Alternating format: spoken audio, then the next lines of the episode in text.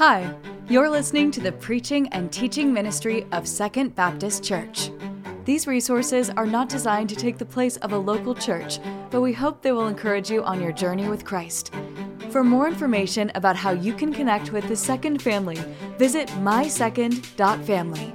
This sermon was delivered live at our Greenbrier campus. Thanks for listening. Last week, Mark chapter 14, uh, what we see is, is Jesus praying in this garden. He has his closest friends, his disciples with him, and he's having this moment between him and his heavenly Father. And he's, he's so stressed out to the point where he's praying, God, if there's any other way to get this done, let's do that. He know that his time is coming, that he's about to die on the cross. He's about to suffer for our sins. And so he's in this moment of this real tense reality that it's about to happen happen. And in that moment, Jesus is then betrayed by one of his closest friends, Judas. And so he's handed over where he's beaten, he's mocked, and then eventually led before the government, right? Where Pilate, right? You've heard of this if you didn't grow up in the church. Pilate is, is this Roman official. Um, he, he's in charge of um, um, handling this sort of district area, and they're bringing Jesus before him. And, and, and everyone in the crowd, Mark says, is accusing Jesus of all kinds of different things. Mark even says that none of it actually lined up with one another. So Pilate, we know from history, he, he knows Jesus is innocent. But he goes ahead and asks him, Hey, are you the king of the Jews? Everyone's mad at you because they're saying you're the king of the Jews. Are you? And Jesus' response was, You say so. In other words, yes, I am the king of the Jews. I am the Son of God. And in that moment, everyone in that crowd lost their mind.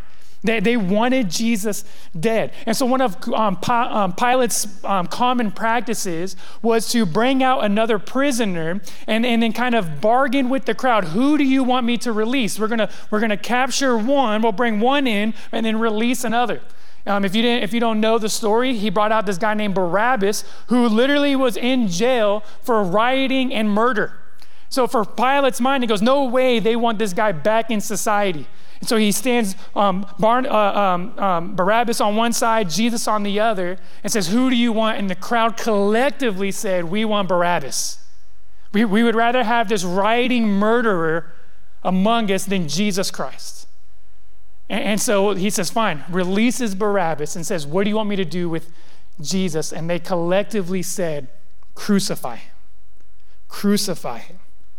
And so, what takes place next is just more humiliation for Jesus, where he's, he's stripped down, um, he's beaten, he's mocked. The, the whole king of the Jews things, they, they, they bring out these royal robes and dress him as a king, mocking him, put a crown of thorns on his head. And typically, when, when criminals are crucified, they, they hang above their heads the, the charge that is being against them. So they put above Jesus' head, King of the Jews. And eventually he carries this cross to, to the, the um, Golgotha, the place of the skull, where he's lifted up in between two other thieves. And, and, and it's this moment where Mark records Jesus screaming, um, fulfilling prophecy from the Old Testament, saying, My God, my God, why have you forsaken me? There's this moment where God removes his presence from his son so that he can take on the weight of our sin.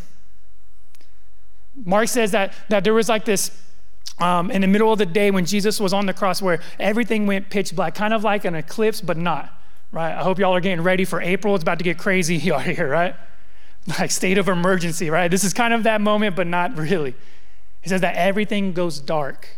And then this is where we are going to pick up. Mark 15, verse 37. Keeping all that in mind, here's what happens next. Verse 37 Jesus let out a loud cry and breathed his last. Then the curtain of the temple was torn in two from the top to the bottom. When the centurion who was standing opposite of him saw the way that he breathed his last, he said, Truly, this man was the Son of God. He said, Truly, he, he's witnessing Jesus breathe his last breath and then known, knowing that the curtain in the temple, the same exact moment, tore from the top to the bottom. The centurion, a guy who's opposed to Jesus, realizes no, no, no, surely this guy is who he says he was. He is the Son of God. And I know this sounds kind of crazy, right? And men, I don't know what kind of man you are, husbands, I don't know what kind of husband you are, but like we're talking about a big curtain today, right? And I don't know about you, like I um, I'm the kind of husband and man, like when we move to a new home or my wife like watches Chip and Joanna Gaines and gets the idea of like decorating, I don't care. Like I don't care what our curtain looks like. I don't care if it matches the rug and the pillows that we never use. Like I don't care, right? But my wife does. She loves it. So therefore I do care a little bit, but on the inside, I could care less, right? I just don't want it to be expensive right? So what, what's awesome is we, we see Mark pointing out Jesus' death, and at the same moment where we're like, man, that's the most important thing, Mark says, wait, wait, wait, at the same time as he died, a curtain in the temple was torn in two.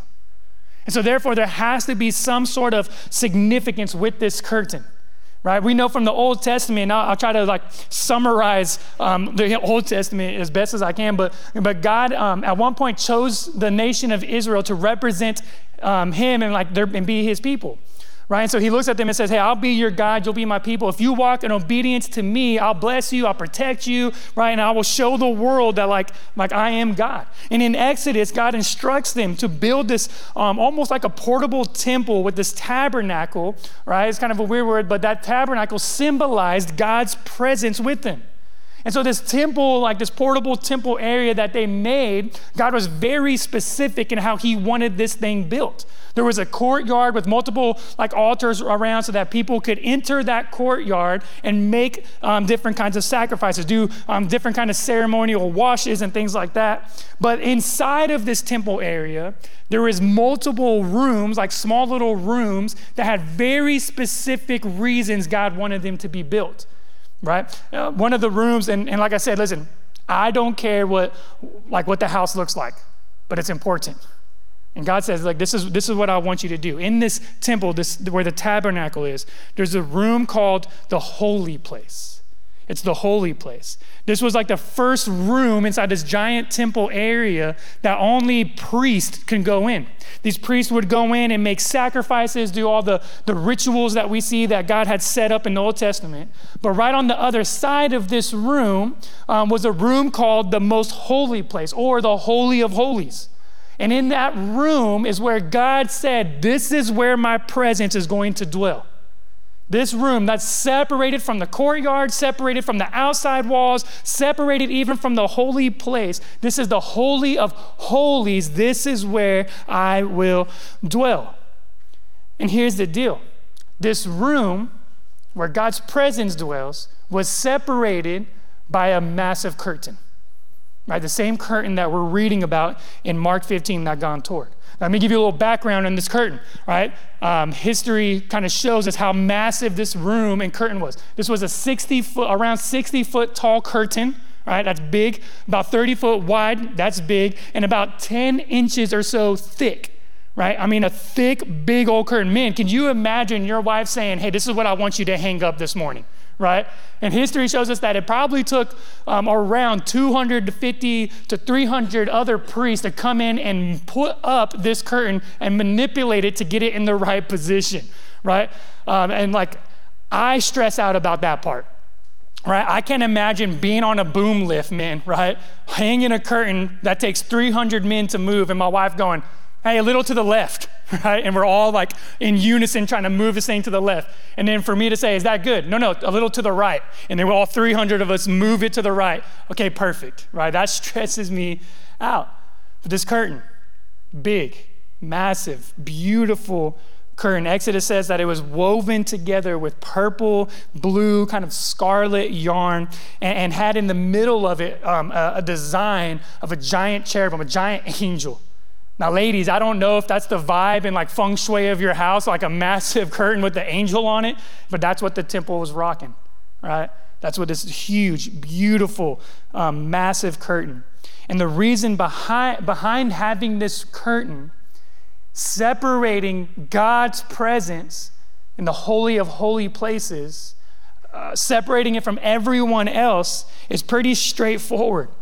It's showing that God is not like us, that He is holy, which means set apart, which means different, that He is righteous in all things, that He is holy, that He is powerful, that we are not, that we are unrighteous, unholy. That, that we are, are vile and corrupt. Therefore, God has to separate His holiness from our unholiness. So, this curtain, it separates the common, sinful, unholy man from a perfect, holy, and righteous God. But there was this time, according to the Old Testament, right? There's this time that, that God had set up where once a year the curtain would, would be moved aside a little bit and one priest would be allowed to enter in. Let me read Hebrews 9, 6 through 7, that explains everything that we're going to be talking about today. Hebrews 9, 6 through 7 says, With these things prepared like this, the priests enter the first room repeatedly. They would perform their ministry. So, the room right before the presence of God, the Holy of Holies room, the priests would go in and out of there freely. They'd go in, make sacrifices, do rituals, right? Ceremonial washings. They would do ministry in that first room. But, verse 7 says, only the high priest alone enters the second room. He does that only once a year and never without blood, which he offers for himself and for the sins of the people who had committed in ignorance. So here's what would happen. Once a year, the high priest would go into the Holy of Holies, the presence of God, with like no, not missing, um, going in without blood, so that he can go in, sacrifice for his sins, and then also cover the sins of his people. He, he would sacrifice for, for his sins and for the sacrifice of the sins of his people. And here's what's even crazier as I was, as I was studying for this week. What would happen is, right, remember, God doesn't mess around with his holiness. Like, God is a holy, righteous, perfect God. And he, and he doesn't play around. And, and so, like, if, if you, if, when the high priest would go in, they would tie a rope around, this is history says, would tie a rope around his foot, put bells around his waist so that they can hear him moving around in, behind that curtain right? He's doing the rituals, he's doing the sacrifice. But if all of a sudden they stopped hearing those bells jingling, right? And they would kind of tug on the rope. If they didn't feel a tug back, they're like, God killed that dude and let's drag his body out. Because God didn't mess around with his, with his, with his holiness. He, he set very specific rules, very specific ways to honor him in that sacrifice. And up front, that sounds kind of harsh, right? It sounds kind of like how, that doesn't sound like a, a God who's a loving and gracious God, but in reality, it actually paints the truth that He is. This wasn't set up to beat down on man. Everything was made so that when man participated in worshiping God in this way, it would show nothing but honor and praise and respect towards this righteous God. And so, this curtain, the room, the sacrifice, the only being able to be um, in that room by one man paints this picture for us. And this is the picture God is holy, we're not. We're separated from God. And man in the Old Testament days can only be in his presence through a high priest once a year who would sacrifice on our behalf, and hopefully we be forgiven. This shows us that, that God is holy, but he was unreachable only once a year through somebody else. Could people pray throughout the year? For sure. For sure they could. But God in that time was un, was, uh, wasn't accessible only through a high priest. And listen to me. Here's, here's now moving back to Mark. That changes the day Jesus died on the cross. That changes the day that Jesus died on the cross. Going back to Mark chapter 15, 37 39, this is what Mark says Jesus let out a loud cry, breathed his last. The curtain of the temple was torn in two from top to bottom. And when the centurion who was standing opposite him saw the way he breathed his last, he said, Truly, this man was the Son of God. Mark specifically said this massive curtain that we've been talking about this morning was ripped from top to bottom. I want you, if you have your Bible, underline that because that is huge. As Jesus was suffering on the cross and dying as a sacrifice for our sins, the moment he died, I mean, the instant, this massive, remember, like humongous 60 foot, 30 foot, 10 inches um, thick, tore from the top to the bottom. And what that's showing us, right? It's not showing us that it tore from the bottom top. It's not like a bunch of husbands got together and said, We're sick of moving this thing, right? Let's rip it apart. We'll throw it away. Our wife will never know.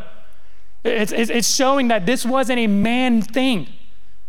That man all of a sudden said, you know what, we want access to God. That's not how it works. This is a, a only thing that God can do kind of moment where he rips the curtain top to bottom and he's showing us that the moment his son Jesus died on the cross, he tore that curtain down, symbolizing that God wants us, he wants mankind who has been separated from him to have full and complete access to him through the sacrifice of his son. That God is no longer separated, but through Jesus, who died on the cross, we have full access to our Heavenly Father. And now we are free to approach God and be forgiven of our sins. There, there's three things I, I learned in my study this week about the significance of this curtain being torn. Number one, if you're taking notes, here's, here's a part of why is this important. We no longer need to go through a man to get to God. We no longer need a man to get to, to go through to get to God. This curtain stood as a barrier, right? And, and only once a year through the high priest could we approach God. So when God tore it down, he showed us listen, you don't need man, you don't need religion, like you need you know, my son. So we have free access to God. We can humbly approach him in repentance. We don't have to go through. So, um, I grew up in California, and I grew up in a like very predominant Hispanic community. A lot of my friends were Catholic growing up, right? And, and in the Catholic religion, to be forgiven of your sins, you have to go to the priest where you sit in a box with the priest and, and he's on that side and you're on this side and you say, Man, priest, I've done a lot of things. Would you forgive me? And so you share all your sins with this man, and, and then this priest goes, Okay, cool, I'll lift him up and your sins are now forgiven. Listen, that is not the way things get done. What, what God is showing us that we don't need another human being. We need God, the, we need Jesus Christ, the God man, the Son of God. That's it. Where that, listen, 1 Timothy 2 5 says, For there is one God and one mediator between God and humanity, the man Christ Jesus. It is only through Jesus that we can approach God for forgiveness. Jesus himself said, Hey, listen, I am the way, the truth, and the life. No one comes to the Father except through who? Me. So he is the way. Hebrews 7 24 and 25 says this that he holds his priesthood permanently that's Jesus. He is the ultimate priest, the high priest. Therefore, he can save completely those who come to God through him, since he always lives to intercede for them. So we go to God through Jesus, not a human being, but and, and not a middleman, but through Jesus Christ. Now, here's the deal. This doesn't mean like some of you are like, well, cool, why do we have a pastor? Right? Like, why do we why do we have pastors at churches? That doesn't eliminate pastors. Matter of fact, this kind of, this kind of elevates pastors' roles and our roles as Christians. So the Bible calls you, if you have um, a relationship with Jesus, you have surrendered your life in repentance to Jesus Christ, you have the Holy Spirit in you. Here's what the Bible calls you the priesthood of believers. But here's the cool thing about this, and what God's trying to show us is we don't go through a priest to get to God, right? We have Jesus Christ. But now that we have Jesus Christ, that you have salvation for your sins, you know the gospel, you are now the priesthood of believers. Therefore, you go and you show people what you have gained access to because of Jesus Christ. You go and you share the good news that, hey, the curtain has been torn, we have access. You go and you share the hope that you have gained in Jesus Christ. Why? Because that is your mission as a believer. That is your mission and your role as a believer. What a beautiful moment this is. God shows us by tearing this curtain. We no longer need to go through man to get to God. We have Jesus Christ. The second thing that we learn uh, by God tearing this curtain is we no longer need to sacrifice animals to be forgiven. We no longer need to do the, the sacrificial system to be forgiven, right? In the Old Testament, God gave us, mankind, a temporary way to be forgiven of our sins, right? The, all throughout the Old Testament law, you'll see that God told his people if you bring a perfect and pure animal, right? Not the janky runt, right? That like no one wants. But you bring the best of your flock and you present that as a sacrifice to God, you would be forgiven of your sins. And year after year, people would gather and they would sacrifice um, their animals at the altar, the pure and, and, and the best of the best that they had. Now, here's the good news for us Jesus dying on the cross eliminates the process for us because he died as the ultimate sacrifice, the Lamb of God who was slain. He's the ultimate sacrifice who was altogether holy, altogether perfect, altogether pure, and without blemish. I don't know about you, but I thank God for that. There's not enough goats and lambs in California to cover my sins. Like, can you imagine like how nasty this altar would be if week after week we had to bring in the best of our flock and sacrifice an animal? But here's like the, the bigger picture of all this. The fact that the curtain was torn top to bottom is good news because not only we have access, but now we have an ultimate way to be forgiven of our sins that covers it once and for all. 1 John 2, 1 through 2 says, My little children, I'm writing these things to you so that you may not sin. But if anyone does sin, we have an advocate with the Father, Jesus, the, the righteous one. He himself is the atoning sacrifice for our sins, not only ours, but also for those of the whole world. Listen, Jesus didn't just die on the cross. This is the familiar thing, right? Like, did Jesus die on the cross? Yes, he died on the cross for my sins. Listen, no, it's bigger than that. Like, don't, don't let this become like a mundane thing in your mind. As a Christian, Jesus died for the sins of the world. He broke the system that we could never fully follow and died as the ultimate sacrifice. And through his blood and his blood alone that was shed, all sin for all of mankind, past, present, future, has been covered. And whoever calls on his name will be saved. This is the beautiful thing that God is showing us as he tears that curtain down. And the third thing that God shows us when he tore, he tore the curtain is that this, this is him opening a door for everyone to come in. The door is open for everyone to come in. Hebrews 10 19 through 22 says, uh, Therefore, brothers and sisters, since we have boldness to enter the sanctuary through the blood of Jesus. I mean, that's huge boldness. That, that's a huge thing for, for the author of Hebrews to say. We now have boldness to enter the sanctuary. Because remember, back then, before Jesus, you, we, us common people, we couldn't even get in there. And we, like, only one man once a year can actually get to the presence of God. But now, because of Jesus on this side of the gospel, we can enter God's presence with boldness. Verse 20 says, He inaugurated for us a new and living way through the curtain, that is, through His flesh. And since we have a great high priest over the house of God, let us draw near with a true heart and full assurance of faith, with our hearts sprinkled clean from an evil conscience and our bodies washed in pure water. Here, here's what I love about this and the beautiful thing about Christianity. In Christianity, right? Only in Christianity does the God of the story invite people to draw near to him. Remember what I said, like before Jesus dying, the curtain being torn by God was, was, was God showing he, that he's unapproachable. But now, everyone who would look and turn to him has this open invitation to come. So we approach God with boldness, even when we're messed up. Even when we're, we're, we have baggage, even when we have fear right, or doubts, we approach God with boldness.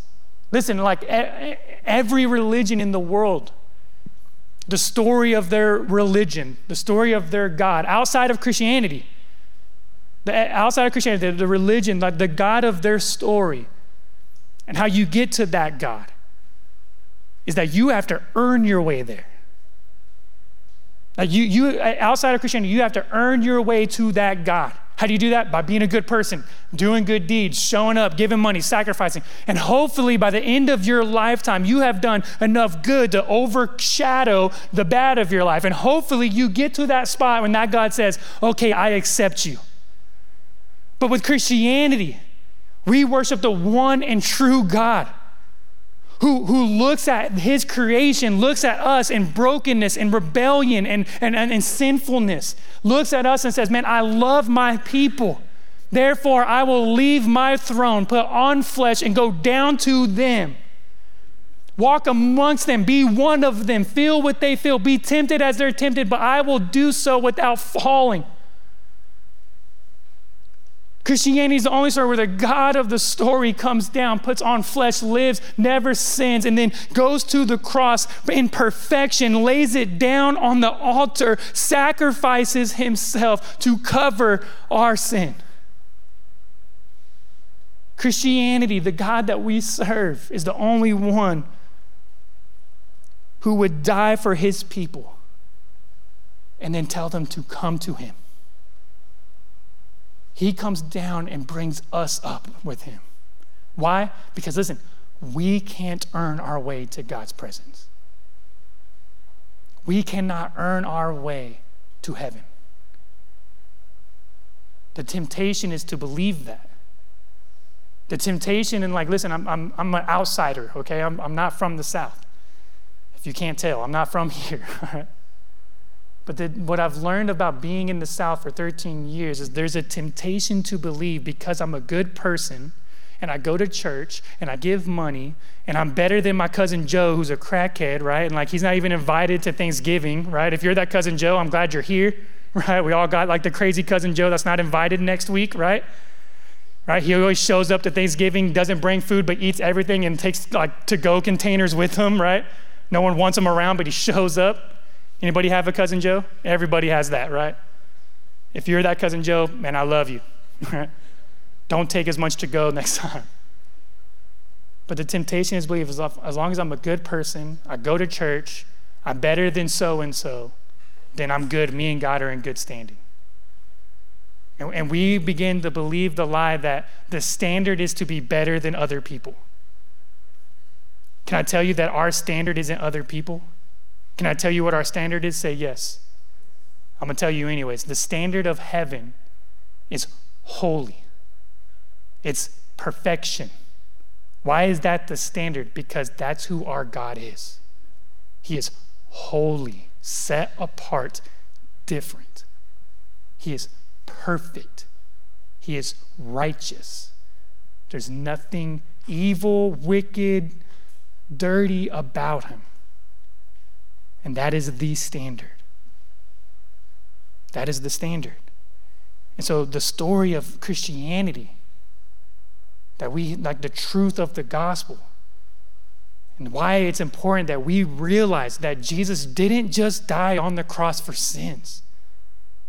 That we don't breeze past this curtain. The, the whole point of the gospel is God is looking at us saying, There is no way to me, but I will make a way.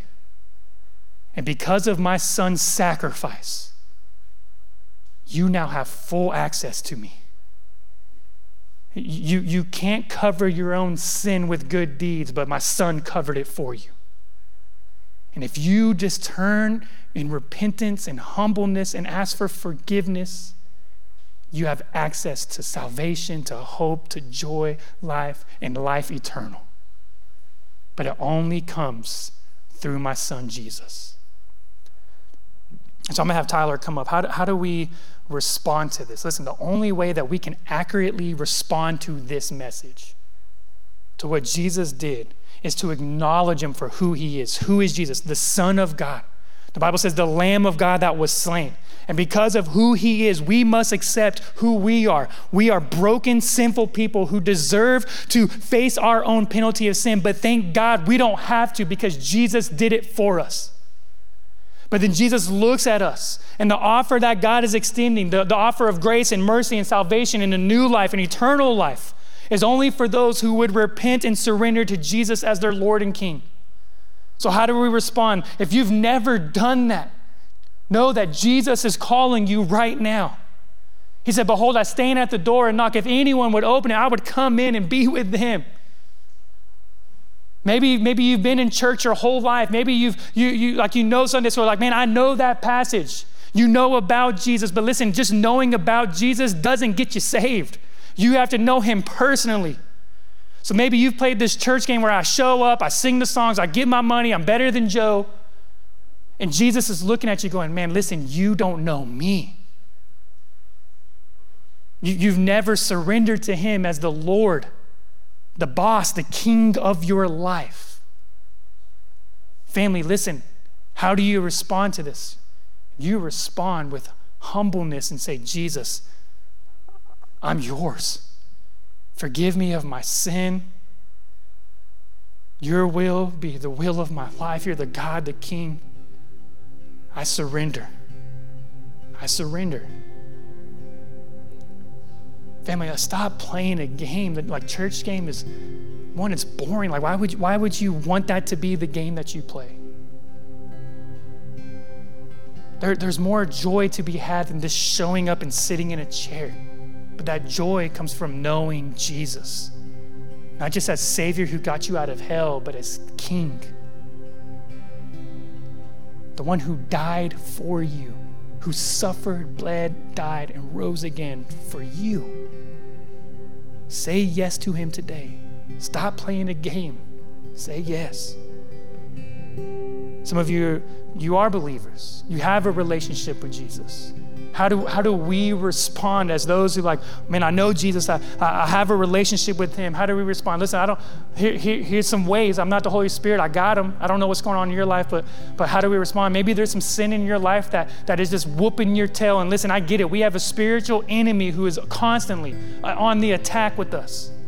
I mean, we live in a world that is constantly putting pressure on us to be unfocused of the mission, to focus on ourselves and our families rather than living our life to glorify Jesus. So, so how do we respond? If there's a sin, if there's something that you're just hanging on to, you repent of that. You come humbly and with boldness to the throne of God that God has given you access to and say, God, I'm repenting of my sin. I haven't been living for you, I haven't been living for your glory. Here's the sin that I'm struggling with, Lord. Give me strength to overcome. God, I want to live for you. You, you come in repentance. Or maybe you're, you're a believer and you have a relationship with Jesus, but there's some hurt, there's some pain in your life that you're, that you're experiencing. Approach the throne. And God say, God, look, I'm hurting. I need you to bring healing to whatever that area is. God, I need you. Approach his throne. He's given you access. Maybe there's, there's some a, a physical need that you have. Man, approach the throne with it.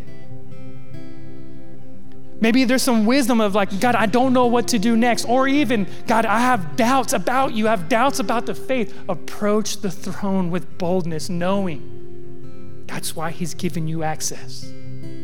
Run to Him. Run to Him. Seek Him. He tore the curtain so that you could come to Him. And here's the beautiful thing about being on this side of, of the cross and the whole curtain thing. Here's the beautiful thing. In the Old Testament, God's presence was in that room. But now, because of Jesus and the curtain being torn, the Bible says that, that it teaches us that when you say yes to Jesus, you, you become a born again believer, that the Holy Spirit of God doesn't dwell in a box, He doesn't dwell in a building. Now He dwells within the believer. So that God is always with you. So, in other words, believers in the room, the God of the universe is with you always. How much of how much time are you spending in his presence? How much are you depending on him on a day-to-day basis? How do you respond to this? With humbleness and repentance, and you approach the throne of grace. Thank you for listening to the preaching and teaching ministry of Second Baptist. We hope that we will see you in person this next Sunday. To find more information about service times, location, and ministry offerings, visit mysecond.family. Thank you for listening.